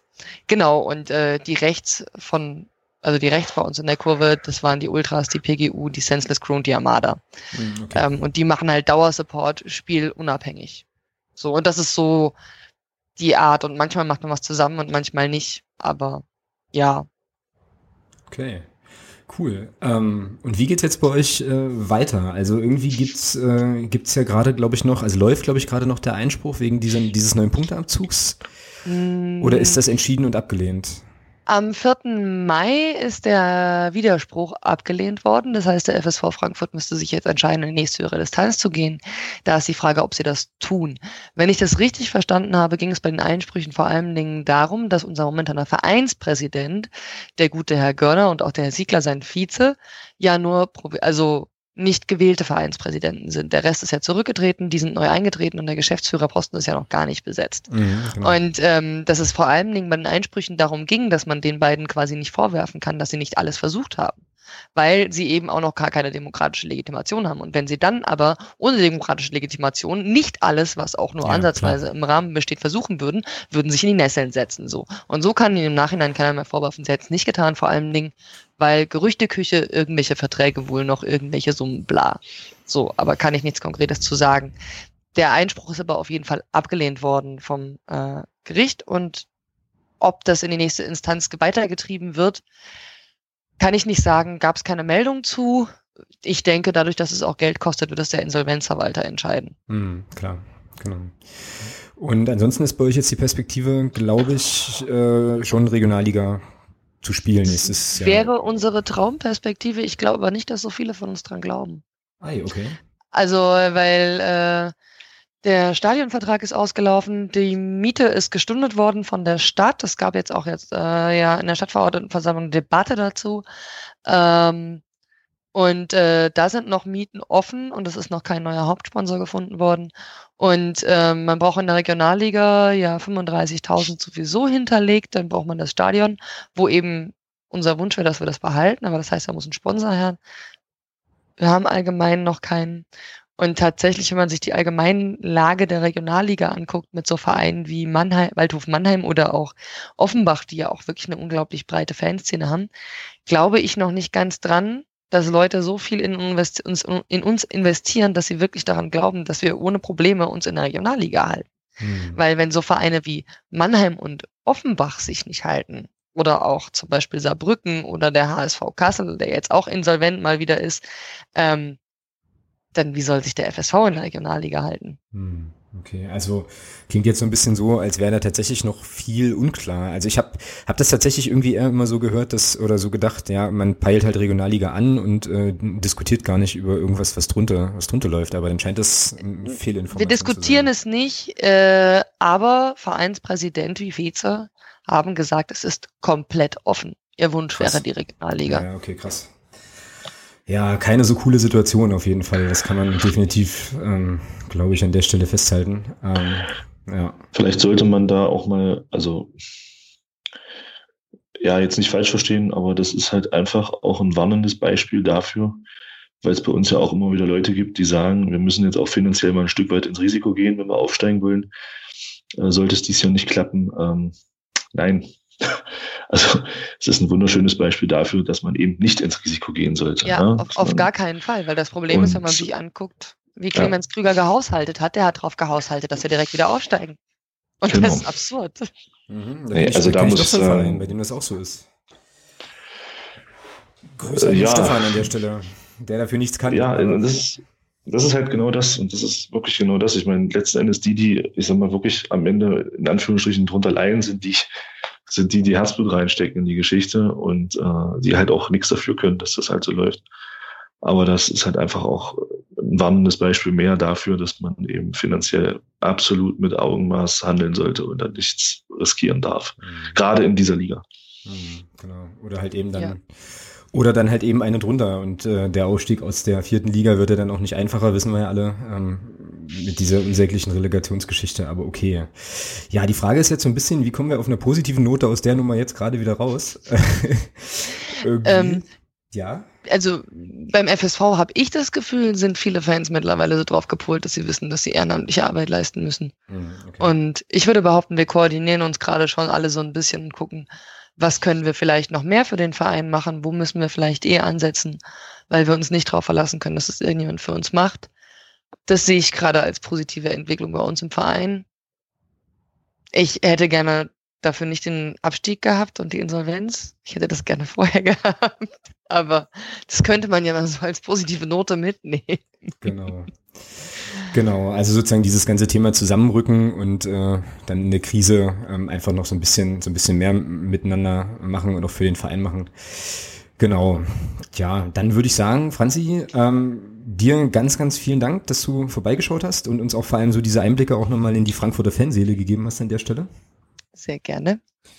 Und äh, ja, dann kann ich jetzt für mich persönlich auf jeden Fall nur sagen, ähm, dass ich den FSV schon auch durchaus sympathisch finde und an der einen oder anderen Stelle ja auch das große Glück hatte, den einen oder anderen aus der aus ja aus dem FSV-Umfeld auch kennenlernen äh, zu dürfen. Grüße an die Silke an der Stelle mal zum Beispiel. Und ähm, ich wünsche euch, und das ist jetzt wirklich keine Phrase, sondern ich meine das wirklich ganz ernst, dass ihr da äh, gut rauskommt aus der Nummer und ähm, die Regionalliga auf jeden Fall packt und dann demnächst mal wieder da auftribbelt, wo der FSV äh, lange, lange war, ne, in der zweiten Liga und da wahrscheinlich irgendwie auch so ein kleines bisschen inventarmäßig hingehört an der Stelle. Das würde mich auch sehr freuen. Dankeschön, dass ich da sein durfte. Und ähm, ja, vielleicht trifft man sich ja dann mal wieder, wenn man in der gleichen Liga irgendwann ist. Genau, also ja. wir äh, gehen schon mal vor in die zweite Liga und ihr könnt dann gerne bei Zeiten, bei Zeiten nachkommen. Genau. Sehr schön. Das wäre doch schön. Ja. Von mir auch, okay. Dankeschön. Danke. In Bis diesem dann. Sinne, machet gut, tschüss. Tschüss. Tschüss. Okay, ich würde sagen, wir machen weiter mit äh, einem kurzen Blick auf unsere äh, Episode 22 Vorhersagen. Ähm, Willst du das wirklich machen? Ja, klar, ah. wo, wir, wo, wir beide Sieg, wo wir beide einen Sieg getippt haben gegen den FSV Frankfurt und ich glaube, den hatten viele andere auch auf dem Zettel und ähm, ja, jetzt steht ja bei uns bei uns äh, bei der Aalen-Kolumne eine Niederlage. Die können wir uns jetzt gar nicht mehr leisten, Thomas. Wir müssen das alles revidieren und das darf nie jemand erfahren. Aber wir sind ja eh unter uns hier, von daher ist das äh, ja sowieso alles streng geheim, was wir hier besprechen. Genau. Ja, ähm, Aalen. Aalen. Aalen, genau. Also so unter dem ganzen, unter dem ganzen Eindruck von äh, vom FSV jetzt und so und ja, ach, keine Ahnung. Ähm, du fährst ja auch, glaube ich, mit, oder? War doch im Gespräch, ja. dass du auch runterfährst halt. Mit, ja. was, mit was für einem Gefühl fährst du da jetzt hin? So. Drei Punkte. Meinst du, ja? Ja. Hm. Ach, ich weiß nicht. Ich bin inzwischen gar nicht mehr, also nicht, noch nicht mal mehr so richtig sicher, was ich mir jetzt überhaupt noch wünschen soll, so richtig irgendwie. Ach, also ich würde es mir natürlich auch wünschen, dass wir da drei Punkte holen, aber wenn man mal so ein bisschen guckt, ähm, ist es ja schon so, dass der VfR Aalen in der Heimtabelle ganz gut dasteht. Acht Siege, acht Unentschieden, zwei Niederlagen, 27 zu 12 Tore und die haben die letzten fünf Heimspiele alle gewonnen und hatten nur ein ja. und hatten äh, haben dabei nur ein Gegentor kassiert. Also die können schon auch ein bisschen kicken und da war jetzt auch nicht nur äh, nicht nur Fallobst dabei, gibt's ja in der Liga eh nicht. Von daher äh, ja wird äh, wird ganz interessant. Ich kann mich erinnern letztes Jahr ähm, war das ja das Spiel mit der Mega-Rotation auch, wo es dann irgendwie so eine englische Woche unter der Woche 18 mhm. Uhr Kack-Anstoßzeitspiel war. 0-0, genau. Was dann mit einem entspannten 0-0 ausging, genau. Wenn wir uns jetzt hier mal die Bilanz anschauen, dann ist es so, dass wir drei Spiele hatten gegen äh, den VfR Aalen und es gab jeweils einen Sieg, ein Remis und eine Niederlage, wenn ich das hier richtig sehe. Ja genau, die haben bei uns gewonnen. Das war auch letztes Jahr. Ach ja, keine Ahnung. Also bei denen lingert ja auch immer noch mal so ein bisschen dieses unsägliche Thema ähm, Punktabzug so ein bisschen im Raum. Die haben ja jetzt irgendwie das Schieds ständige Schiedsgericht oder wie das Ding heißt angerufen, ähm, nachdem ja der DFB auch noch mal äh, gesagt hat, hier die neun Punkte, der neun Punkte Abzug bleibt bestehen. Tja, und ich meine, wir können ja schon die Mannschaft sein, die dann einfach diese Diskussion im Zusammenhang mit dem Ausstieg auf jeden Fall beendet. Ja? Wenn wir da drei Punkte holen, dann ist es für allen ist das Thema gegessen, glaube ich da nochmal oben reinzuschielen. Ja, sicher, aber deswegen kann es ja trotzdem sein, dass es für allen trotzdem noch um den DFB-Pokal geht. Und, ähm, und das ist halt genau der Punkt, an dem ich sage, deswegen wird das auch ein leichteres Spiel als gegen Frankfurt. Weil allen schon auch so ein Stück weit, ich, von Druck möchte ich da nicht sprechen, aber schon auch so vielleicht noch diesen Anspruch hat, halt dann diesen vierten Platz sich zu holen und ähm, beziehungsweise vielleicht dann auch doch zu gewinnen und im Aufstiegskampf zumindest um die Relegation weiter einzugreifen, jetzt mal unabhängig vom Punkteabzug. Von daher glaube ich, dass das Spiel einfach ein bisschen leichter wird als gegen Frankfurt. Hm, also weil die sozusagen ein Spiel machen wollen. Ähm, ja, nicht, nicht mal zwingend deswegen, weil es vom Kopf her auch einfacher wird. Ähm, Frankfurt war vom Kopf, glaube ich, so, die haben sie dir hergekommen, haben gesagt, wenn wir hier was holen, sagt jeder, oh, und wenn wir hier verlieren, sagt jeder, naja, mein Gott, passiert. Ja. Das wird bei allen aber nicht so sein. Also das deswegen, also weniger wegen Spiel machen, sondern ich glaube eher vom Kopf her, dass die halt auch nicht so un, nicht so, ja, nicht so un, unbekümmert in das Spiel gehen können. Hm. Wie es Frankfurt konnte. Hm. Ja. ja. könnte was dran sein, ja. Also übrigens nochmal kurzer Hinweis, ich werde es ähm, dann auch nochmal verlinken. Bei Liga 3 Online gibt es aktuell, ich weiß gar nicht, ob das so aktuell ist, aber ich glaube schon relativ, ähm, einen ziemlich guten Überblicksartikel ja, vom 9. Mai, das ist ja, äh, ja, war ja gestern. Gest, gestern. Ähm, wie es jetzt beim VfR Aalen weitergeht, auch im Zusammenhang mit der Frage, wann jetzt eigentlich darüber entschieden wird, wann, äh, also ja, keine Ahnung, wie das jetzt mit dem Punktabzug ist und so. Also da waren ein paar Punkte, wie ich fand, ganz interessant und was ich so aus der Lektüre so mitgenommen habe, ist, dass Aalen eigentlich jetzt nicht darauf warten kann äh, auf irgendeine Entscheidung, sondern die müssen eigentlich äh, sozusagen auch sportliche Argumente liefern, ähm, so. Und äh, ja, also klar, könnte das dann natürlich dazu führen, dass uns das auch so ein kleines bisschen entgegenkommt. Was, wo ich mir so gar nicht sicher bin, und das ist ein bisschen mein, ähm, mein Bauchkrummeln, was ich an der Stelle habe, ist, wie unsere Mannschaft, jetzt eigentlich, ja, weiß ich nicht, also was, was wir da erwarten können in, in, in Richtung Auftreten und äh, in Richtung äh, Ausrichtung auch so. Also im Prinzip müssen wir, um jetzt irgendwelche Chancen noch zu haben, weil alle anderen um uns rum ja mega im Rollen sind, müssen wir die letzten beiden Spiele gewinnen. Wir haben letztes, im letzten Podcast auch schon gesagt, dass wir eigentlich alle, also die letzten drei Spiele gewinnen müssen. Ähm, jetzt jetzt sind es halt noch zwei. Ja, na, ist ja so. Und, aber irgendwie macht, die, irgendwie macht die Mannschaft jetzt nicht so den, hast du jetzt gerade drei Striche gemacht auf der Phrasenliste? Ähm, Nein, wie kommst du jetzt da drauf? Ach, weiß nicht. Ähm, nee, alles cool. Äh, ja, dann liefere ich mal schnell eine halt. Das nächste Spiel ist ja immer das Wichtigste. So, das ist ja eigentlich der Subtext. Ähm, aber also ich weiß nicht, also das Auftreten, das Auftreten der Mannschaft macht für mich, macht mir jetzt nicht so Mut, dass man da irgendwie jetzt den Schalter umlegen kann und sagen kann, hier, alles klar, wir sind der große 1. FC Magdeburg, wir wollen hoch in die zweite Liga, wir äh, sind jetzt gleichzeitig fokussiert und entspannt. Weil das ja auch so ein bisschen das ist, was der Christian Beck, glaube ich, äh, irgendwie auch gesagt hat, so dass man äh, mit aller Macht da hoch will, das kann ja auch hindern. Also ich habe gar keine Ahnung, was ich erwarten soll am Samstag. Punkt. So. Ja, letztlich erwartet, erwartet dich ein Fußballspiel mit zwei Halbzeiten. Ja, also. Nicht dein Ernst, okay. Ja, ja, und äh, von daher, nein, also es ist, ist klar, das, das sehe ich auch so. Aber ja, Kopf in den Sand stecken ist nicht. Von daher gehe ich davon aus, dass wir da gewinnen. Aber selbst, selbst wenn wir jetzt nicht gewinnen, ich meine, ich gehe einfach davon aus, dass Kiel und Duisburg das jetzt durchziehen. Ja, die werden sich das nicht mehr nehmen lassen. Das Thema ist erledigt, glaube ich. Ähm, die gewinnen beide ihr Spiel, sind dann aufgestiegen. Ähm, bei uns hängt halt viel auch davon ab, wie Regensburg spielt. Von daher kannst du auch durchaus mit einem Unentschieden noch auf Platz drei bleiben. Also das ist halt das krasse holst dann aber, wenn du Pech hast, Osnabrück, wenn die gewinnen, Osnabrück halt wieder mit dazu. Ja, und hast dann am letzten Spiel da wirklich nochmal einen schönen Showdown. Also muss ich auch nicht haben. Am liebsten wären wir, wir gewinnen, Regensburg verliert, Osnabrück spielt unentschieden und, oder, nee, dann ist ja egal, wie Osnabrück spielt, wenn wir gewinnen und dann war's das. Also mit war's das meinst du, wir äh, rutschen auf den Relegationsplatz und äh, genau. Genau. Ja. Aber das sehe ich nicht. Ich glaube, Regensburg wird uns da bis zum Schluss verloren. Ich denke nicht, dass die in Chemnitz das was wegschenken. Und äh, Chemnitz macht jetzt auch nicht den ein oder gegen Chemnitz, weiß gar nicht. Die spielen zu Hause. Die spielen zu Hause. Hm. In Regensburg. Also Chemnitz macht Chemnitz macht jetzt nicht den Eindruck, als ob da noch irgendwas passiert bei denen. Ich glaube, die haben die Saison abgeschenkt. Das Ding ist durch und ähm, also von, da brauchen wir nichts erwarten und sollten wir auch nicht. Wir sollten wirklich nur auf uns gucken und zusehen, dass wir die Bandspiele gewinnen. Hm, da war eine Phrase versteckt. Ja, das stimmt. Ja, ach, diese, ja, diese Tabellenkonstellation und so. Ja, ja, ja, das ist schon, ist schon so. Wäre natürlich eine witzige Nummer, ne, wenn wir auf, äh, auf Platz drei landen und dann tatsächlich Relegation spielen gegen Kickers Würzburg mit einem Sebastian Ernst in der Startelf vielleicht, der dann äh, den entscheidenden Elfmeter verschießt und äh, runtergeht und wir gehen hoch.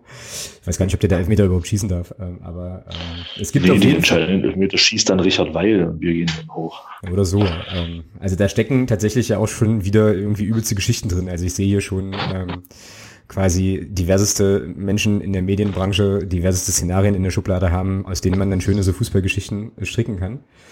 Ähm, aber was Duisburg und Kiel angeht, bin ich äh, der Meinung auch. Also ich glaube, Kiel, also Duisburg sage ich eigentlich schon eine ganze Weile, dass die da nicht mehr äh, einbrechen könnten. Und äh, Kiel sehe ich ähnlich und ich muss auch ganz ehrlich sagen, Grüße an der Stelle auch an 1912 FM, an die Kollegen. Äh, ich kann denen das gut gönnen. Also wenn die dann, äh, wenn, wenn das tatsächlich so ist, dass sie dann jetzt, ich glaube, die spielen auch zu Hause. Nee, die spielen in Groß, ach du großer Gott, die spielen in Groß Asbach. Oder in Groß Asbach willst du aber auch nicht Aufstieg feiern, da gibt's ja nix. Furchtbar. ah, okay. Aber man kann Toilettenhöschen anzünden. Das lehrt uns ja äh, Hansa Rostock. Das geht also. Freudenfeuer und so. Ja, aber wenn, das, wenn die das ziehen, äh, dann sei das so und dann ist das auch okay. Das ist, glaube ich, auch eine Phrase, ne, wenn ich jetzt sage, wenn du nach 38 Spieltagen auf Platz 2 stehst, hast du es auch verdient oder so. Ja. Äh, ja. Genau, genau. Nun gut, wir werden es, äh, wir werden es sehen. Ähm, wir fahren ja beide hin, wie gesagt. Ähm, und wir sind, also wir im Sinne von der Fanclub, mit dem ich da unterwegs bin. Die Kollegen sind auch zur Saisonabschlussfahrt mit einer größeren Truppe mal wieder unterwegs. Das wird also auch nochmal eine schöne Sache.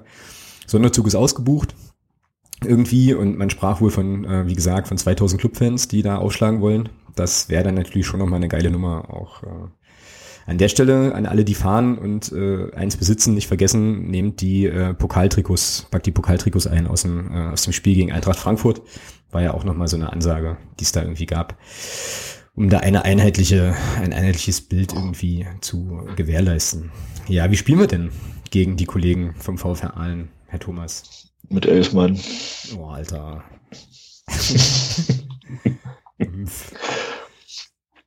Ja, keine Ahnung. Das ist, das ist halt, weiß ich auch nicht. Siehst du, du bist nämlich auch irgendwie down. So, und gar nicht mehr so euphorisch. So, genau. Nee, ich weiß es nicht, weil es ist halt. Viererkette hat nichts gebracht, finde ich. Also vor allem hinten links bin ich überhaupt nicht zufrieden gewesen. Und ähm, ach, ich weiß es nicht. Das ist alles doof, keine Ahnung. Zingerle im Tor ja, scheiße. Und dann äh, zentral würde ich sagen, Felix Schiller fällt nur leider aus, er hat mal einen Darm. Ähm, ach, keine Ahnung, Handke. Ähm, Richard Weil weiß ich nicht, ob der schon, ob der schon in der Lage ist zu spielen. Schön wär's, ich glaube aber nicht dran. Äh, Jens Hertler ist jetzt auch nicht so ein Typ, der viel wechselt in so einer Phase egal, ich mache unser Tippspiel nochmal spannend. Ich denke, wir spielen mit Handke, Puttkammer und, äh, und Hammann. Ähm, davor dann spielen wir mit Sowislo und äh, Laprevot, weil der, ich denke, unser Franzose wird drin bleiben und der wird das auch äh, belohnen, das Ganze am Samstag. Ähm, dann rechts wird Nils Butzen wieder spielen links glaube ich, dass äh, sich der, der, na, wie heißt das, ich komme nicht auf den Namen, der Michael Niemeyer festgespielt hat, dass Tobi Schwede erstmal draußen bleibt. Also du kannst echt aufholen. Ich mache jetzt hier wirklich mal richtig äh, Mist. Und ähm, ja, hier 1, 2, 3, 4, 5, 6, 7, 8, 9, 10, 11. Genau, dann glaube ich, dass wir mit Zwielong, Beck und Düko spielen. Keine Ahnung, wie das aussehen soll. Systemisch, taktisch, weiß ich nicht. Äh, auf jeden Fall mit den elf Mann spielen. Ja, jetzt hast du erstmal ein 3-5-2 gezaubert. Und das habe ich auch auf dem Zettel. So, also wo die dann, wo die Akteure dann auf dem Platz sich wiederfinden, ist nochmal eine andere Sache, aber jetzt rein von, ähm, also könnte man es auf jeden Fall 3-5-2 stellen. Ich ähm, sehe das also ich glaube, er macht das auch. Ich glaube, er wird von der Dreierkette auf, äh, von der Viererkette auf die Dreierkette switchen. Übrigens, auch so ein Punkt, über den ich nachgedacht habe, ist das nicht jetzt irgendwie auch, Ja, so ein bisschen so ein Trainerding, ähm, irgendwie so in der Endphase eine Sache, die eigentlich ganz gut funktioniert hat, dann nochmal aufzubrechen und dann eben ja doch nochmal einen Systemwechsel zu vollziehen, weiß ich halt nicht. Aber ähm, vielleicht war es auch nicht anders machbar mit dem Personal, was er so hatte, keine Ahnung. Als, ja, nochmal so als kleiner, äh, kleiner Exkurs. Aber ich glaube auf jeden Fall gegen Aalen wird Zingerle natürlich im Tor stehen.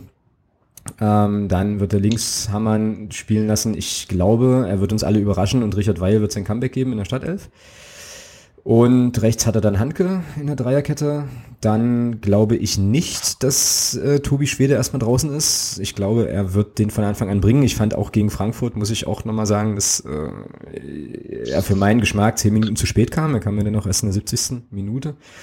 Und ich glaube, er wird ein Fünfer Mittelfeld äh, bringen mit Schwede links, Laprevot, Sowieslo zentral, ähm, Butzen rechts und Schwielong so ein bisschen hinter der Spitze, zentral auch.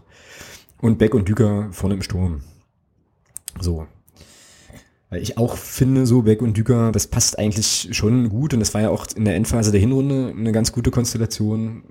Und ähm, also mich hat der Düker jetzt tatsächlich, äh, also es war für mich auch so der große Lichtblick jetzt, wie gesagt, gegen FSV und so. Und ähm, ja, und dann sind wir, glaube ich, gar nicht so weit auseinander, weil du hast Puttkammer für Weil und, und Niemeyer für Schwede. Niemeyer für Schwede. Ja, siehst ja. dann ist das doch, also dann beglückwünsche ich dich hiermit äh, offiziell zum äh, Gewinn der, der Aufstellungsvorhersagen, weil ich das nicht mehr ziehen kann ähm, es sei denn, du stellst im letzten Spiel nur noch A-Jugendliche auf, was man ja machen könnte, wenn du nett wärst, ähm, aber das wäre ja Schummeln und so. Ja, aber das ist auch okay. Wie gesagt, muss ja einer im Podcast muss ja Ahnung haben, von daher ist es in Ordnung. Gut, äh, Ergebnistipps. Wie geht's aus? Ich bin ja von Haus aus diese Saison Optimist und ich sag dir, äh, auch wenn es wahrscheinlich nicht eintreten wird, dass wir 3-0 gewinnen. Ja, krass. Okay, da ist ja wieder der Optimismus. Also ich äh, bin nicht so euphorisch tatsächlich und ähm, tippe auf ein 2 zu 2 und es wird auch so sein, glaube ich, ach nee, kann man das sagen? Ja doch, ich habe es ja angefangen, ähm, dass wir wahrscheinlich in den Schlusssekunden noch den Ausgleich erzielen. Nicht kriegen, sondern erzielen, weil wir nämlich hinten liegen. Aber ja, mal gucken. Also 2-2, glaube ich, wird's. Äh, wird's enden. Ich glaube, ich lag mit meinen Tipps, also wenn man das, das Blog-Tipp-Spiel sich bei Kicktip anguckt, lag ich ja auch irgendwie überragend, relativ falsch immer, von daher wird wahrscheinlich das ganze Gegenteil eintreten von dem, was jetzt hier prognostiziert wurde. Und wir sind am Samstag um 13.30 Uhr geht's ja los, ne? 14, 15, ja, 15, 15, 15, ja. 15, 15, dann alle entsprechend schlauer. Okay, Deckel auf Aalen und dann lass uns in die Kategorie Sonstiges einbiegen, die sich ja jetzt doch noch ein kleines bisschen gefüllt hat, wie ich hier so sehe. Genau, und da gibt es auf jeden Fall zunächst mal ähm, den großen Dank an den Marcel, der nämlich unter der Woche als neuer Steady-Unterstützer ähm, für die ähm, Blog- und äh, Podcast-Sache äh, hinzugekommen ist. Vielen, vielen Dank. Ähm, toll, dass du das machst und ähm, schönes Ding hilft uns weiter. Ähm, genau, und dann hast du hier aufgeschrieben, Vorschlag DFL zum DFB-Pokal. Also Stichwort DFB-Pokal. Mir ist das heute irgendwann untergekommen. Aber erzähl nochmal, was da los ist. Ich habe es nicht so richtig mitgeschnitten. Ja, ich suche parallel noch, noch mal raus, um es wirklich auch detailliert sagen zu können. Ähm, die DFL hat da wohl einen Vorschlag gemacht, ab der Saison 1819 oder 1920 ähm, den DFB-Pokal zu reformieren. Und äh, dass man da halt wesentlich mehr Amateurvereine wo man reinnehmen will. Dass man dann praktisch zwei Quali-Runden spielt im Vorfeld und ähm, dann in der dritten Runde die Profivereine einsteigen, aber auch nicht alle sondern die ersten sieben der Bundesliga-Tabelle nicht, dass die erst eine Runde später einsteigen. Man verspricht dadurch ähm, sich wohl mehr Geld für die Amateurvereine. Wenn ich persönlich mir das jetzt nochmal so ein bisschen durchlese und dann sehe, was da Sache sein soll, sehe ich persönlich da jetzt keine große Verbesserung, weil ja, wenn ich mir dann vorstelle, dass dann, was weiß ich, nehmen wir mal ein Beispiel, dass dann äh, Germania Halberstadt zu einem Auswärtsspiel im DFB-Pokal muss, irgendwo ins tiefste Baden-Württemberg, ähm, weiß ich nicht, ob dann 15.000 Euro äh, für Halberstadt dann so viel bringen. Und ähm, weiß nicht, ich finde, das ist halt, ja, ist, ist, für mich ist das wieder nur äh, so eine Geschichte. Die Bundesligisten, die ersten sieben brauchen die ersten drei Runden nicht spielen das ist halt so ein Geschenk, was ja schon, was ja schon von den Profivereinen, also gerade von den Bundesligisten, die halt international spielen, schon seit zwei, drei Jahren so ein bisschen immer mal wieder auf den Tisch kommt. Ja, wir wollen die erste Runde nicht spielen, bla bla bla. weil Überbelastung und so, weil dieses eine Spiel noch macht natürlich den Kohle auch fett. Man könnte einfach auch verzichten, dass man nach China fliegt zum Beispiel. Aber nein, man muss ja unbedingt, man muss ja unbedingt nach China oder nach Katar. Das oder, für die Horizontentwicklung und die Erweiterung der eigenen Spieler ist das ganz wichtig. Da geht es auch nicht um genau, Geld. Ähm, nein, nein, überhaupt nicht. Und äh, man will ja da den, den, Fußball auch helfen, da in diesem Land, ist klar. Genau. Und ähm, ja, ich habe es gerade mal gelesen, also ab 1920 soll das gelten. Und ähm, oder sollte das gelten, wenn das durchgeht. Ja, also ich weiß nicht, das sind dann 122 Mannschaften, äh, ja. die dann dort, die dann dort, ich sag mal, DFB-Pokal spielen. Ich, ich, das Witzige ist, DFL sind ja nun wieder Vertreter, Vereinsvertreter drin von Vereinen, die sich vor zwei, drei Monaten oder wann das war, als dann, als die FIFA beschlossen hat, wir stocken die WM auf 48 Mannschaften auf, kamen ja von vielen Vereinsvertretern aus der Bundesliga, das verwässert den Wettbewerb. Das kann jetzt jeder mal auf sich wirken lassen und, und das mal mit, der DFB-Pokal, mit dem DFB-Pokal-Vorschlag einfach mal so ein bisschen nebeneinander legen und dann nochmal übers Verwässern nachdenken. Also, ja, vor allem, was mir da jetzt gerade, ja, was mir da vor allem gerade so wieder durch den Kopf geht, ist, äh, also zwei Sachen so. Die erste Sache ist, dass sich da wieder irgendwelche Menschen in irgendwelchen Hinterzimmern ähm, wieder großartige, total super duper Dinge ausgedacht haben, die bestimmt in irgendeinem Paralleluniversum völlig Sinn machen. Und die zweite Sache, also irgendwie irre.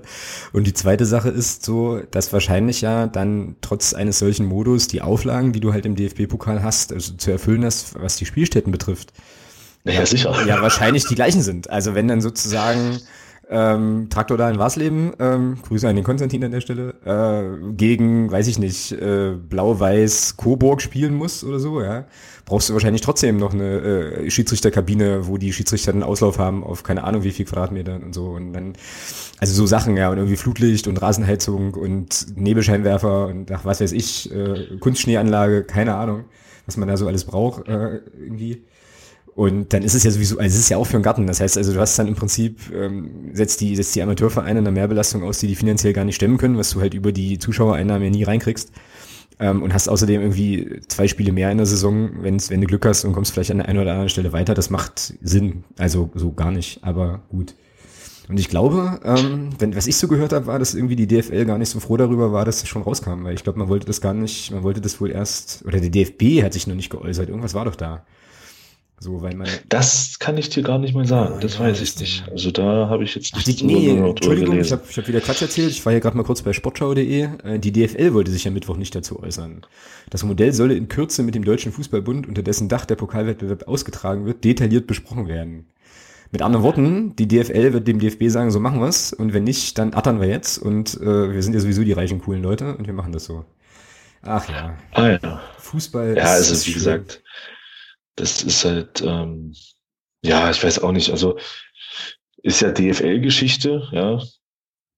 Ähm, achso, es sind übrigens nicht 122, ich habe mich da geirrt, es sind 182 Clubs, die dann ähm, DFB-Pokal spielen. Mhm.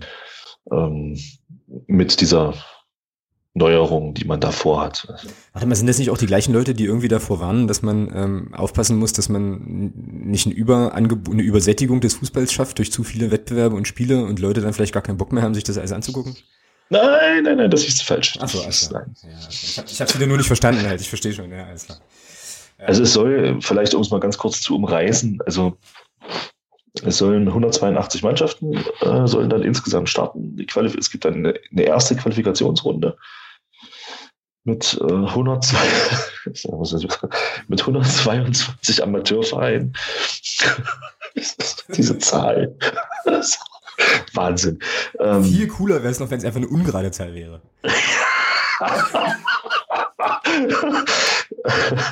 so, genau. Ähm, ja, also es soll mit 122 Amateurvereinen dann eine äh, Qualifikation geben. Ähm, dann gibt es noch eine Qualifikationsrunde. Also die spielen dann, ich würde mal sagen, wenn ich mich jetzt nicht verrechne, spielen die 61 Sieger aus. Dann kommen dann aber noch mal welche dazu. Das dann gibt die nächste Runde hat dann 114 äh, Teilnehmer, 85 Amateurteams, die 18 Zweitligisten und 11 Erstligisten. Da bekommt dann jeder 80.000 Euro. Und dann kommt die erste Runde. Mit 64 Mannschaften, also dann diese 57 Vorrundensieger plus die Europapokalteilnehmer. Ich wusste gar nicht, dass wir, ach so doch, dann haben wir sieben, weil dann gibt es ja vier Startplätze in der Champions League äh, fest. Also das ist dann für uns auch interessant. Also mit der Champions League.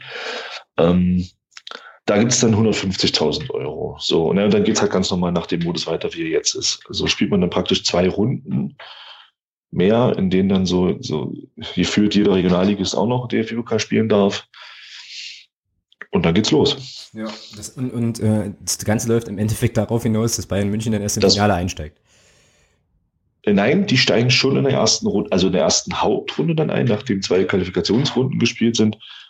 Aber letzten Endes, wie, ich stelle mir da gerade vor, dass wirklich eine Mannschaft aus dem hohen Norden Alton, Hamburg-Altona zum Beispiel, dann gelost wird gegen, keine Ahnung, Wackerburghausen. Mhm.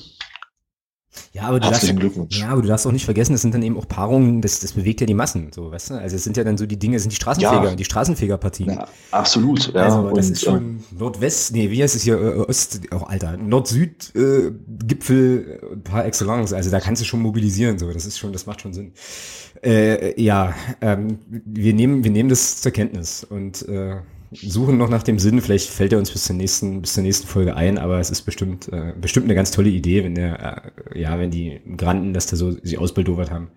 Irgendwer wird sich wahrscheinlich was bei gedacht haben. Vermutlich der Praktikant, aber keine Ahnung. Gut, okay. Äh, ja, dann sind wir beim nächsten, weil wir gerade beim DFB sind. Ja, Bleiben wir doch beim DFB. Genau.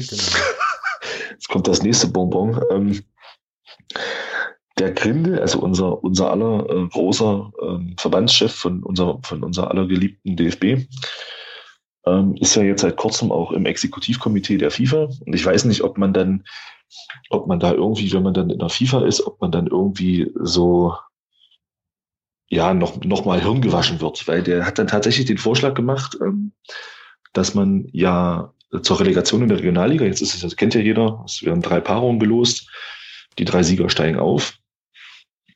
Ähm, also der hat jetzt tatsächlich den Gedanken gehabt, dass man jeder gegen jeden spielen lässt. Also von diesen sechs Teilnehmern, die dann spielt dann jeder gegen jeden. Und dann gibt es drei Gewinner. Aber es spielt halt jeder gegen jeden. Ja, Aufstiegs, Aufstiegs, eine klassische Aufstiegsrunde, so kennt man ja. genau, sehr, schön. Mir ist das Wort nicht eingefallen. Eine Aufstiegsrunde. Von, genau. Von früher so. Und es wäre aber jetzt eigentlich, also es macht aber eigentlich nur Sinn, wenn quasi dann nur die, wenn, wenn quasi nur die ersten beiden, also die, sozusagen die ersten beiden dieser ausgespielten Runde dann aufsteigen und der dritte muss dann sozusagen ein, Ausscheid muss noch ein Ausscheidungsspiel spielen gegen den chinesischen Zweitligisten in Shanghai. Und nur wenn das gewonnen wird, darf diese dritte Mannschaft auch aufsteigen. Genau. Um halt quasi diesen Markt noch zu bedienen. Also ich glaube, wir sollten uns von denen mal anstellen lassen. Wir können da noch ganz, ganz abgefahrene Ideen irgendwie heben. Die, die, die kennen die noch gar nicht. Also ich werde den DFB hier mal verlinken. Vielleicht hören die sich das ja mal an. Äh, wir lizenzieren gern die Ideen. Das ist kein, kein Problem. Ja, was, Aber, was, also was für ein grober Unfug, ja. Also ich meine, man muss sich das mal überlegen, ja. Also die machen, die haben jetzt schon eine völlig hirnrissige Aufstiegsregelung, ja. Und äh, der Grindel kommt tatsächlich auf die Idee, das Ganze noch mal blöder zu gestalten. Hm. Naja, ich meine, hm, ich, also vom sportlichen, vom rein sportlichen Wettbewerb her ist es natürlich, ich meine, klar. Vom rein sportlichen Wettbewerb muss der Erste aufsteigen, nachdem er vier, nach 34 Spieltagen ja, auf Platz 1 steht. Ja, das ist ja gar keine Frage so. Aber, also, im, aber im Prinzip erhöht das nicht deine Chancen, wenn du nochmal jeder gegen jeden spielst, als wenn du quasi in zwei Spielen gegen möglicherweise einen strukturell stärkeren oder so. Äh, was, was ändert sich denn daran? wahrscheinlich nichts, nee, ja, stimmt schon. Du spielst, du spielst völlig unnötige Spiele, weil du als Meister nochmal in so eine scheiß Zwischenrunde musst, um aufzusteigen. Das kann doch nicht sein. Hm. Ich glaube, wir sind das einzige Land äh, in, in Europa, das, wo es im Fußball so ist, dass es eine Liga gibt, wo du als Meister nochmal noch mal irgendeine Scheiße spielen musst. Hm. Und jetzt wollen sie das Ganze noch blöder machen. Also, das ist doch bekloppt. Ja, ich meine, der Mensch, der Menschenfreund in mir möchte jetzt einfach äh, den Leuten zugutehalten, dass sie sich wenigstens Gedanken machen. So, aber äh, ja. Oh ja, genau. Weißt du, die größten, die größten Katastrophen auf dieser Erde sind passiert, weil irgendjemand eine gute Idee hatte. ja, genau. Tja, Ähm, und wo du es jetzt gerade schon von der FIFA hattest äh, und Grindel und so, ähm, kann ich mein, mein sonstiges Punkt hier vielleicht gleich noch mit unterbringen, der ähm, daran nämlich besteht, dass ja die FIFA jetzt wieder für Schlagzeilen gesorgt hat, weil die wohl irgendwie diese Chefs der Ethikkommission, die es da wohl gibt, äh, irgendwie jetzt gerade abgesetzt haben oder abgesägt haben. Ähm, saugeil. Ethikkommission bei der FIFA. Ja. Das ist wie ein Ausländerbeauftragter in der AfD. Also das ist einfach geil. ja, genau. Jedenfalls die, äh, da, da gibt's ja, gab's ja offensichtlich zwei Leute, die da so ein bisschen Wuling gemacht haben, was aber ein Problem war, weil die wahrscheinlich, also die haben wahrscheinlich ihren Job einfach ernst genommen und sind jetzt, dürfen das jetzt nicht mehr machen. Ähm, also der Ecker, das ist ein Deutscher und Borbeli heißt der andere, das ist ein Schweizer, wurden abgesetzt. Neu besetzt wurde mit einer Dame irgendwie aus, aus Kolumbien, die aber irgendwie vorher mit dem Bereich noch nie was zu tun hatte. Ähm, bestimmt eine sehr kompetente Frau, aber halt eben nicht in diesem Kontext.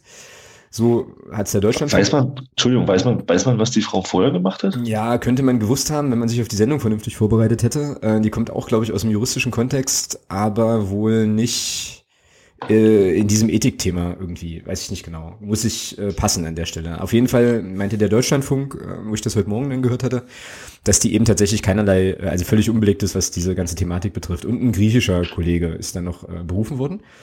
So, die erste Sache, die, die, die großartig ist. Und die zweite Sache ähm, ist, dass also einem ARD-Reporter, nämlich Robert Kempe, äh, für den FIFA-Kongress in Bahrain, der wohl stattfindet, äh, da hat das Land Bahrain dem das Visum verweigert und natürlich dementsprechend auch die Akkreditierung, aber ohne Begründung. Und die FIFA hat dann ähm, so gesagt, so, ja, wissen wir jetzt auch nicht. Äh, ist, ist, ist, ist, halt, ist halt doof.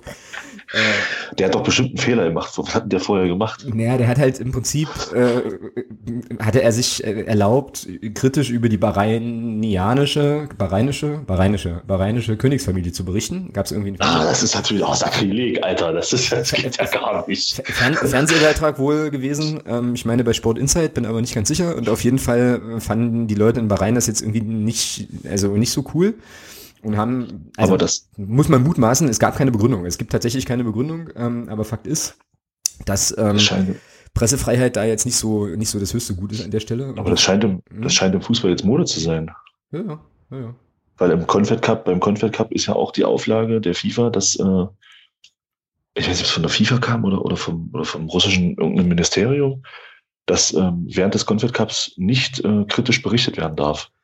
Ja, ja, da habe ich, das habe ich auch gehört. Und dann habe ich aber auch eine Stimme gehört, irgendwie aus dem journalistischen Lager, wo es dann so hieß, mh, hm, also die Auflagen, die da jetzt ein bisschen skandalisiert werden, die sind gar nicht so ungewöhnlich irgendwie. Also jetzt kann man darüber nachdenken, ob diese, also ob das nicht irgendwie auch eine Form von Abstumpfung ist, aber das war, glaube ich, nicht so dramatisch irgendwie. Was ich jetzt hier bei dieser FIFA-Geschichte viel, viel, viel krasser finde, so, ist, dass ich bei mir feststelle, dass ich das jetzt mir anhöre morgens, also gibt ja da diesen kleinen Podcast Sport aktuell, und dann so das einfach nur noch schulterzuckend irgendwie zur Kenntnis nehme. Also ich bin derart abgestumpft durch diese ganze Kacke und diesen ganzen Korruptionsdreck, der da läuft, dass ich irgendwie mir nur noch denke, ja gut, das ist jetzt, also mich überrascht ja nichts mehr, gar nichts mehr. Ja? Und das ist irgendwie, weiß ich nicht, äh, sehr, sehr, sehr, sehr gruselig. Ähm, aber anders kann man es wahrscheinlich auch nicht, nicht ertragen, so, ja. Also ja, ist schon alles super. Und das dann ist krass. Es, ja, und dann ist halt klar, wenn du sozusagen den oberen, also wenn die oberen da so vorturnen ähm, und unser Kollege Grindel ähm, dann da auch mit dabei ist, also quasi in dieser Organisation da offensichtlichen Posten hat, dann ähm, könnte man auf die Idee kommen, dass sowas abfährt. Aber das ist jetzt eine private Meinung und keine, äh, keine Diffamierung irgendeiner Person an der Stelle. Ja. ja, ist auch kein Schmähgesang. Also nicht, dass man jetzt hier uns irgendwas unterstellt. Ist auch kein kritisches Banner. Wir haben es nur persönlich kundgetan. Also bitte nicht hier klagen oder so.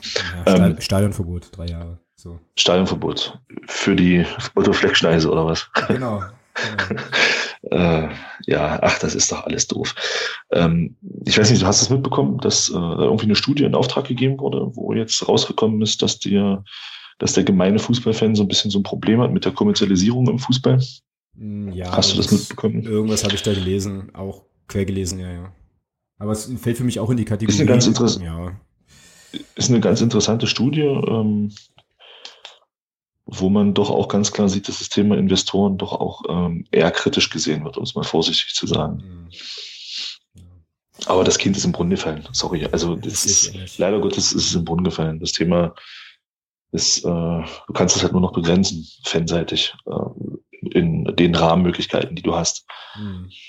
Das Ding ist durch die Kommerzialisierung ist ja, wir sind mittendrin. Also. Ja, wir sind ja, das Problem ist ja immer auch so ein bisschen, wir sind ja auch immer ein Teil davon. Also man ist ja als Fußballfan, der äh, da, keine Ahnung, sich das im Fernsehen anguckt oder im Stadion und so, sich ein Trikot kauft oder keine Ahnung, so Sachen, Fanartikel und so weiter. Du bedienst die Maschine ja mit. Das ist ja so diese, diese schizophrene Doppelsituation, darauf zu schimpfen, aber es eigentlich trotzdem zu konsumieren und dadurch ja auch zu unterstützen. Ja, also hm. Schwierig. Schwierig. Schwierig, definitiv. Aber es ist natürlich eine, ja, aber es ist interessant. Also das ist, war eine Umfrage, glaube ich, jetzt nicht nur in, in bestimmten Kreisen, sage ich mal, sondern eine allgemeine Umfrage dass aber dann doch der Großteil, der sagt, ähm, Investoren, mh, hm, Finger weg, das hat mich schon ein bisschen überrascht, muss ich sagen. Hm. Ja, überraschend war auch äh, ein weiterer Punkt in unserer sonstiges Liste, nämlich eine Blockfahne, die, glaube ich, auftauchte ähm, bei Hertha BSC gegen äh, Raba Leipzig, wie der Rasenfunk ja äh, sagt, dass wir es sagen sollen. Ähm, genau, äh, glaube ich auch dein Stichpunkt. Auch das habe ich wieder nur am Rande mitbekommen. Ähm, in Leipzig. Großartig. In Leipzig nur Lok und Chemie. Aber Hertha ist doch sowieso, äh, Hertha, Hertha wird doch jetzt, müsste doch quasi dem Gesetz des DFB folgend auch nächste Saison sowieso alle Spiele vor leeren Rängen austragen halt, ne? Ja, äh, großartig. Also ich fand Herthas Choreo im Vorfeld richtig, richtig, richtig toll. Schön Bezug genommen auf das Ding vom Seifert mit äh, Totengräber des Fußballs. Ganz toll. Und ähm, ja, die Blockfahne war natürlich die Krönung. Ja, das äh, Schmuggeln deine Blockfahne in den Auswärtsblock wo drauf steht in Leipzig nur Lok und Chemie. Und die halten das natürlich auch noch schön hoch. Grandios. Hm. Toll. Ja. Coole Aktion auf jeden Fall, genau. Und dann, äh, ey, wir haben ja heute Übergänge, das geht ja gar nicht halt. Äh, also, Na, wieso? Es ist ja im Prinzip, wir bleiben ja zumindest äh, beim Konstrukt so ein bisschen. Also, ja, eben, das, also nee, ich meinte das schon durchaus positiv, dass wir hier äh, tatsächlich äh, so. su super glatte Übergänge haben, weil ähm, äh, sich RB Leipzig 2 bekanntermaßen ja aus der Regionalliga zurückzieht und da gab es jetzt eine ganz merkwürdige Begründung äh, für. Ja, geil. Also als das, als das gemeldet wurde, dass die die zweite Mannschaft zurückziehen, das ist ja schon ein bisschen länger her, hieß es ja noch äh, finanzielle Gründe, man, man möchte. Finanzielle Gründe bei RB, ja geil. Fand ich auch, fand ich auch richtig geil. Ähm, dann hieß es ja, man wolle ähm, den Sprung aus der A-Jugend doch gleich in die erste Mannschaft machen und nicht so nach dem Motto, wir parken zwischen. Ja, und äh, jetzt hat man doch tatsächlich gesagt, äh, ich, ein Nachwuchsleiter dort, Name tut hier nichts zur Sache, ist auch uninteressant. Ähm, der Typ hat wohl gesagt, dass es, äh, dass er bei einem Aufstieg, der geplant war wohl angeblich, man wollte mit der zweiten wohl jetzt über kurz oder lang hoch in die dritte Liga, man hätte Angst um die Spieler. Was? Inwiefern eigentlich? Also inwiefern denn? Ja. Ja, weil ja diese, weil die erste Mannschaft schon diese Tortur mitmachen muss, äh, auswärts nicht geliebt zu werden und, ähm, und halt auch ausgepfiffen wird und es böse Schmähgesänge und böse Plakate gibt. Und da wollte man den Spielern aus der zweiten Mannschaft das scheinbar nicht zumuten. Mit Blick auf die Mannschaften, die in der dritten Liga sind, hat man dann gesagt, äh, wir ziehen das zurück. Mhm. Bescheuert. Ja. So. Ja, fällt mir Pipi Langstrumpf ein. So, ich meine mir die Welt, wie sie genau. mir gefällt, so irgendwie. Genau. Ja, schräg, schräge Sache. Ähm, genau. Aber ja, kann man, kann man jetzt nur zur Kenntnis nehmen. Zumal, glaube ich, einige der Spieler, die jetzt aus diesem, äh, aus dieser Mannschaft rauspurzeln, also ist ja auch gar nicht ausgeschlossen, dass die dann, dass da der ein oder andere vielleicht auch bei uns aufschlägt, man weiß es ja nicht, ähm, jetzt ja durchaus auch zu Mannschaften gehen, die es schon so ein bisschen in sich haben, ja. Ähm, also wo ja auch das Umfeld insgesamt auch nicht so cool ist. Also ich glaube, der Kapitän, jetzt kann ich völligen Blödsinn erzählen, aber ich glaube, der Kapitän von dieser RB Leipzig 2 Mannschaft wechselt, meine ich, nach Karlsruhe und wenn man jetzt sich nochmal in Erinnerung ruft, vielleicht hat der eine oder andere das mitbekommen, bei dem Duell Karlsruhe-Leipzig in der zweiten Liga gab es doch auch so eine Finst also so eine krasse Choreo mit irgendwie die gegen gerade sich gegen die Bullen solche Geschichten, dann wird er da bestimmt völlig mit offenen Armen empfangen und so. Also ja, es ist eine, ja, aber das ist ein Welt, das ist eine Weltsicht-Schwierigkeit, glaube ich, an der Stelle.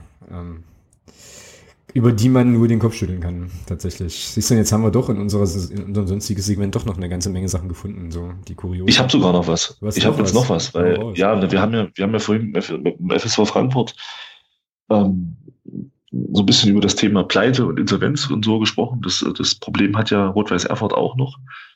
Ähm, ich weiß nicht, ob du das mitbekommen hast. Der der, weiß nicht, wie er mit Vornamen heißt, der Möwald, der mal in Erfurt gespielt hat, der ist ja zu Nürnberg gewechselt vor ein paar Jahren und, an, und soll wohl so sein, dass äh, Hoffenheim da Interesse hat und den von Nürnberg holen will für 2,5 Millionen und da winkt Erfurt eine ähm, wohl eine Ausbildungsentschädigung in Höhe von 125.000 Euro. Mhm.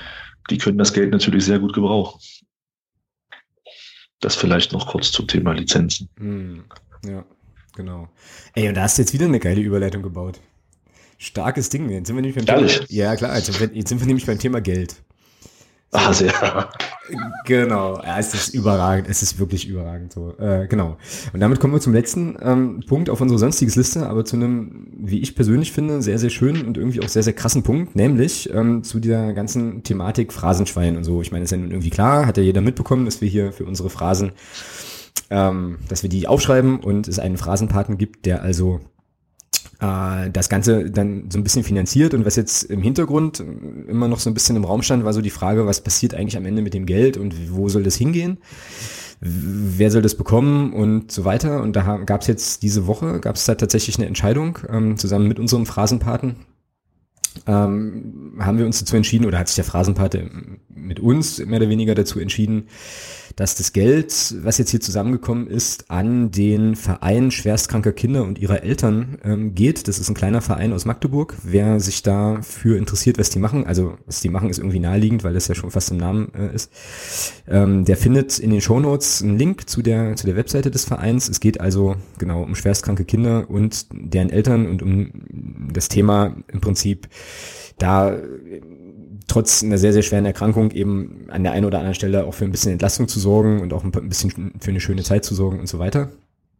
Ähm, und dieser Verein wird also das Phrasenschwein bekommen und wird davon einen, äh, ja, das Rahmenprogramm eines viertägigen Ausflugs finanzieren können, der im Oktober stattfindet. Und das alles darf ich erzählen, weil mich unser Phrasenpate nämlich gebeten hat, das jetzt quasi ähm, öffentlich zu machen. Und an der Stelle sagen wir ein riesengroßes Dankeschön an Trommel, Trommelwirbel, genau, an den Nico Hünscher, der also die ganze Saison hier schon unser Phrasenschwein ähm, ordentlich, äh, ordentlich äh, ja, füttert und so weiter. Ähm, super cool. Äh, Nico kennt ihr auch, der war vor einigen Folgen tatsächlich auch bei uns im Podcast zu Gast und äh, Riesensache, super cool, vielen, vielen Dank, zumal wenn man dann noch weiß, dass der Nico das, äh, ja, die Phrasenschwein-Summe, die im Moment so zustande gekommen ist, der Thomas wird das äh, mit seinen magischen mathematischen Fähigkeiten jetzt mal eben schnell sofort im Kopf zusammenrechnen, äh, noch aufstocken wird und aufrunden wird, sodass wir am Ende äh, der Saison da einen schönen Betrag von 500 Euro haben werden. Das sind knapp sind jetzt, stand jetzt knapp 210 Euro. Genau, also wir machen, also unser, unser Gebabel, was wir halt hier so verzapfen, äh, werden wir auch nochmal äh, quasi da reintun und aufstocken und es gehen dann also 500 Euro als Spende an den Verein schwerstkranker Kinder, super cool. Auch zu danken, ähm, oder ja genau, auch zu danken haben wir noch der Yvonne Perplis, der Ilona Wunder und dem Dirk Schlotauer. Das sind nämlich Leute, die auch noch äh, in dieses Phrasenschwein mit eingezahlt haben und der Nico wünscht sich an der Stelle, dass vielleicht der eine oder die andere ähm, Hörer oder Hörerin vielleicht auch äh, noch Bock hat, sich an dieser Phrasenschwein-Situation ein bisschen mitzubeteiligen und da auch gern noch zu spenden. Also wenn ihr das machen möchtet, könnt ihr das gern tun. Über die bekannten Kanäle ähm, vermerkt es entsprechend äh, mit und dann ähm, geht das Ding, also geht eure Spende, wenn ihr was für das Phrasenschwein und den Verein äh, noch spenden wollt, auch auf jeden Fall mit, äh, mit in diese Summe ein. Sehr, sehr, sehr cool. Vielen, vielen, vielen Dank. Ganz, ganz tolle Geschichte, die wir auf jeden Fall dann auch in der nächsten Saison natürlich fortsetzen wollen. Und werden. Ja, auch von mir. Dankeschön. Ja, genau. Gut, cool. Damit kommen wir zum Hörer der Woche. Gibt es Nominierungen, Herr Thomas? Ähm, ja, der, der, der Entschuldigung, der, äh, der Ralle, der ja letzte Woche, war es letzte Woche? Erzähl ich jetzt Mist? Nee, letzte Woche war das. War es letzte Woche? Es war letzte Woche. Ja. Genau. Verdammt. Ach, diese Fußballsaison, das ist schlimm. Man verliert völlig den Überblick. Ähm, der hatte ja nach, mit dem, mit dem DFB-Pokal-Dingsbums da, was da kam, hat er auf Twitter hingewiesen, äh, dass ich, dass wir doch das bitte aufnehmen, wenn ich mich mal wieder aufregen möchte. Also von daher wäre jetzt das für mich so eine Nominierung und äh, ja, ich weiß nicht, wen du noch hast. Äh, von daher, ich denke mal, da kann man sicherlich auch den Nico dazu nehmen, äh, aufgrund dessen, was er hier halt mit, dem, mit der Phrasengeschichte macht, was absolut großartig ist. Und, weiß ich nicht, müssen wir uns halt entscheiden jetzt. Ja, ja. Äh, aber ich kann ja wieder, ja, ich will ja wieder keinem irgendwie, äh, keinen irgendwie enttäuschen, irgendwie so, weißt du? Deswegen würde ich halt sagen, wir machen, äh, wir haben halt heute eben zwei Hörer der Woche. So. Oder ist das dann, ist, ist dann der Anreiz weg, irgendwie was Spektakuläres zu machen? Weiß ich nicht. Hm. Äh, weiß ich nicht. Keine Ahnung. ja. Sag was. Och. Also von mir aus können wir das jetzt in der Situation gerne mit äh, zwei Hörern der Woche machen. Das ist überhaupt kein Problem. Gut, dann äh, sollten wir das doch so tun. Also Ralle, äh, herzlichen Glückwunsch für äh, den Hinweis auf diese DFB-Pokalsache. Ich glaube, das hat sehr, sehr gut funktioniert an der Stelle. Und äh, da konnten wir noch mal so ein bisschen beide Dampf ablassen, auch wenn das möglicherweise äh, doch eher böse in die sarkastisch-ironische Schiene ging. Aber hey, ja, und der Nico, wie gesagt, äh, hat sich im Prinzip für die für diese Phrasenschwein-Situation, glaube ich, auch einfach gut qualifiziert und äh, ihm sei es auch gegönnt an der Stelle. Okay, dann sind wir durch mit der heutigen Sendung. Na bitte. Und äh, ja, erstaunlicherweise, 40 Folgen jetzt tatsächlich schon aufgenommen. Schon krass, wie äh, schnell da auch die Zeit verging. Und ja, bewegen uns tatsächlich jetzt auf Saisonende zu. Wir werden in der nächsten Folge dann ähm, natürlich unser, unseren grandiosen oder auch nicht grandiosen, wir werden sehen, Auftritt in Aalen nachbesprechen, gucken dann ganz euphorisch äh, auf das letzte Spiel, was ja schon ausverkauft ist, ähm, gegen die Sportfreunde Lotte. Und kriegen ja dann vielleicht nochmal zwei Bonusspiele. Wir werden es äh, definitiv sehen. Es wird ähm, in jedem Fall auch nochmal eine Pokal-Preview-Geschichte äh, geben. Da ist ja auch noch nicht so ganz raus, wann das Landespokalfinale dann stattfindet und was das dann noch für einen Stellenwert hat. Das wird sich ja auch alles in den nächsten Wochen entscheiden. Also es bleibt auf jeden Fall spannend. Ähm, was wir auch noch sagen können, glaube ich, ist, dass es ähm, für das Spiel in Aalen noch Karten gibt. Also vor Ort ist, glaube ich, noch ausreichend Kartenkontingent vorhanden, wenn ich das richtig gelesen habe. Also denkt drüber nach und äh, ja, weiß ich nicht, äh, tretet, tretet doch einfach die Reise nach Aalen an. Es ist das letzte Auswärtspunktspiel dieser Saison und ähm, ja, vielleicht macht da einfach einen Ausflug draus und unterstützt eure Mannschaft dann auch nochmal vor Ort. Wir sehen uns dort. Vielleicht auch das letzte Auswärtspunktspiel in der dritten Liga. Genau, genau. Also das heißt vielleicht, ähm, ich möchte ja gerne nochmal jemanden, also ich weiß jetzt nicht mehr, wer es war, aber in, in unserem äh, Fanforum hat es einer wunderbar geschrieben. Er hat gesagt, äh, in Aalen beginnt unsere fünf Spiele andauernde Siegesserie zum Saisonende. Nehme ich gern so mit. Nehme ich gern so mit. Ähm, Thomas, wir sehen uns äh, vor Ort, glaube ich. Denke ich auch, ja. Kriegen wir hin. Genau. Und dann, äh, ja, dir auf jeden Fall noch einen schönen Abend und euch auch. Und wir hören uns dann hier alle entspannt in der nächsten Woche. Bis dahin. Bis dann. Tschüss.